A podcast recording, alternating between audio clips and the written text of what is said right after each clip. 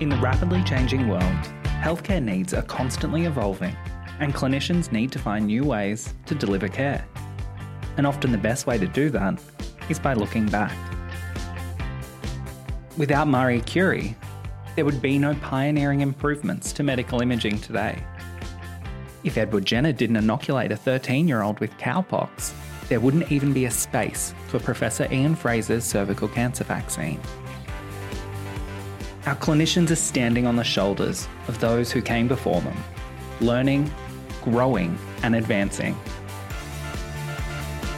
Hindsight isn't 2020. It's our future.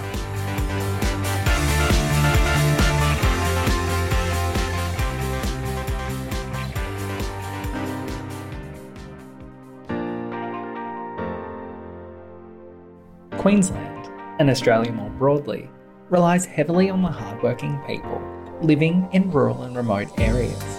While there is a large population in these areas, the challenge remains to provide equitable access and care to those living in small towns. We invited four projects from rural and remote areas to share how they are meeting the specific needs of their community and helping to overcome the tyranny of distance. Services aimed at supporting disadvantaged youth always face a challenge finding ways to connect with their consumers. Add in the challenges of rural and remote health, and this patient cohort could slip through the cracks. Not in central Queensland, however, where they've implemented a Youth Connect model to specifically target this group. Friederike tells us more.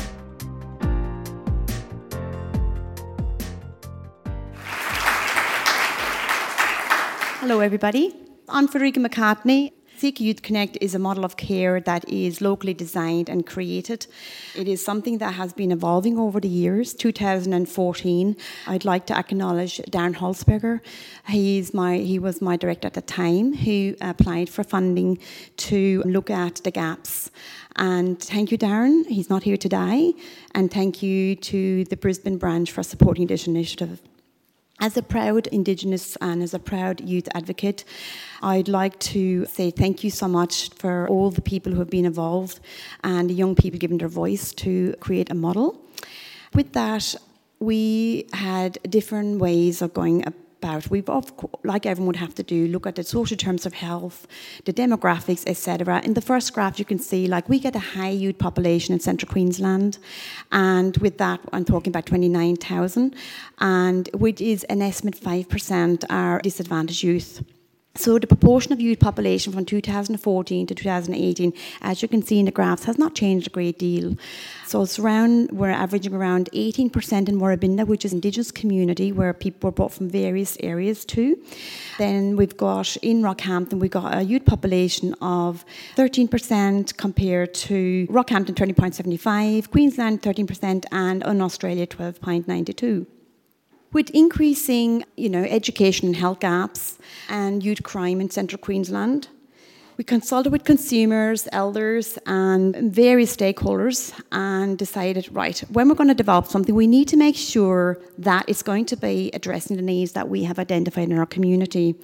I benchmarked lots of areas to see what models are out there for disadvantaged young people, and honestly, I couldn't find much at all which really surprised me. Previously, working in, in other high schools and stuff, I've also done needs analysis, and to me, the youth were very clearly voicing the main health gaps was uh, mental health, which includes social emotional well-being and includes the social media. Then was AODS, alcohol, tobacco, and other drugs, and then your sexual reproductive health. So to really know is this still current, we did not a few needs analysis for young people surveys and asked the young people what they thought and interesting that the feed, uh, you know, the feedback and consulting with them, whatever was showing clearly that again it was very much so the social emotional being sexual health and AODS. With that, we then decided to look at other things, data, etc., benchmarking, as we all do very well. And it clearly showed that we had a high teen pregnancy in central Queensland. It was actually higher than state and national average. It was an assumption of mine, but actually, until I got the data, it actually validated it. The young people were saying as well, for example, why they're they not accessing health services was really frightening when I looked at the different areas.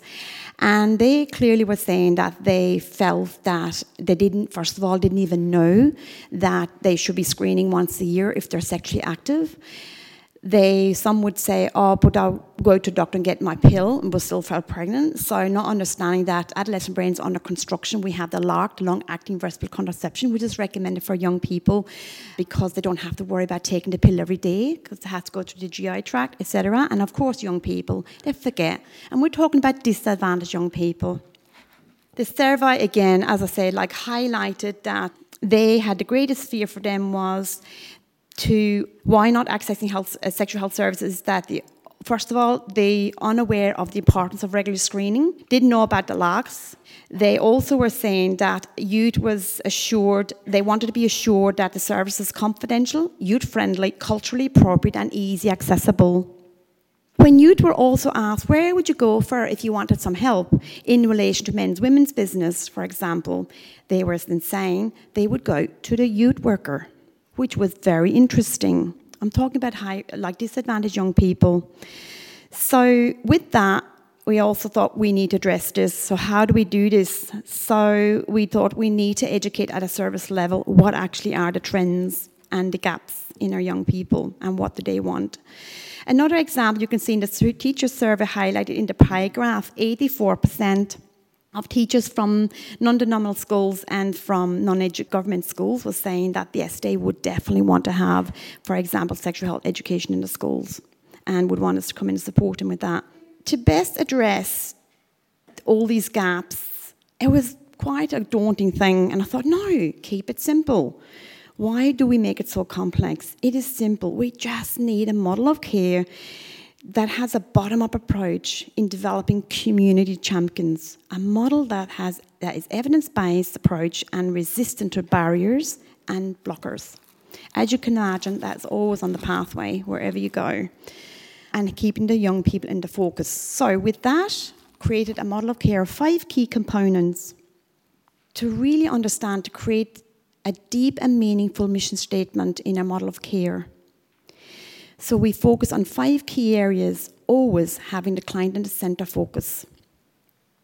The model was developed for 14 to 25 year olds, meeting local needs with locally, culturally appropriate model of care that improves the health and well-being for disadvantaged youth across central Queensland, addressing gaps, social determinants of health.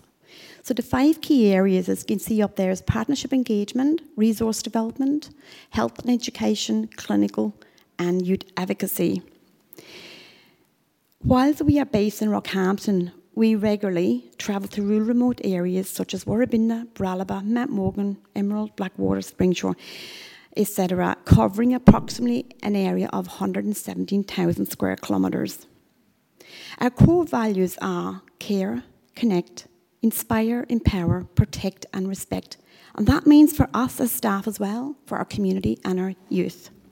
Our key objectives were to increase youth service providers and communities' knowledge, and of course, our consumers. Establish effective interagency referral pathways, implement early detection and prevention programs, deliver health education and health and well-being programs, increase choices in clinical access. So, for example, when we talk about five components partnership engagement and youth advocacy at all levels internal, external, and horizontal. As we know, for when we're advocating for young people, they're individual brains, but they're also all under construction. We do need to provide opportunities for them to explore trial error learning, but also stay safe. We need to build resilience in our young people, teach youth to never assume without practice so they can become strong adults and also leaders. Advocating for youth with a strength based approach. There's so much negativity in the media about our disadvantaged young people. It's sad. Providing opportunities and pathways for them. Advocating, and so they can also become health ambassadors and peer educators. For us, partnership and engagement is connecting and networking at all levels like a spider web.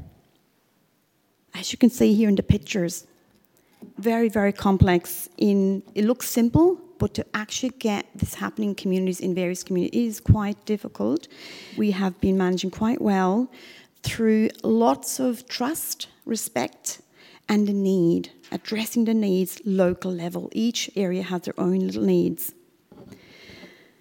So we establish and foster partnership at all levels. For example, see down here, this, this picture down here, for example, that's a collective partnership with a place-based approach where police, community members, every child secure, lots of people come together and we've decided to address this together, offering a safe space through Stocklands, for example, where we can offer clinics, we offer networking, information, resources, etc working on getting young people into the school-based traineeship. So we have a young lady last year was graduated. This year we got another young lady. Really working in partnerships within CQHHS staff outside in through all the regions.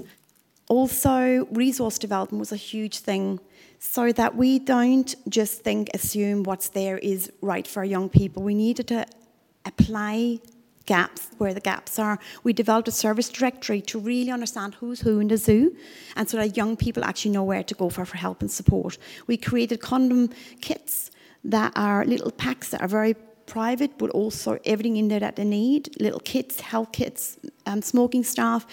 Um, instead of having a business card for our young people, we developed a pen called CQ Youth Connect pen that is our business card with health measures on the back. They use it as a de-stressor as well as to write, because every person needs a pen, but actually giving health messages.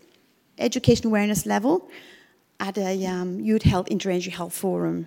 So with that, we every year we host an annual forum to actually make sure our community people and people working with young people are actually serviced at all levels with up-to-date health and education. In here, we've created clinics at Headspace, different areas, pop-in clinics, drop-up clinics, etc., at all different areas.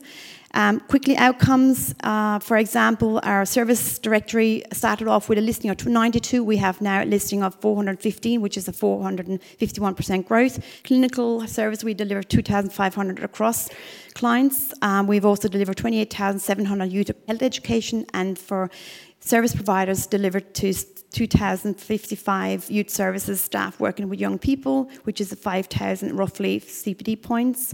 And the knowledge increase pre and post coding evaluation indicates 75%, up to 75% knowledge increase.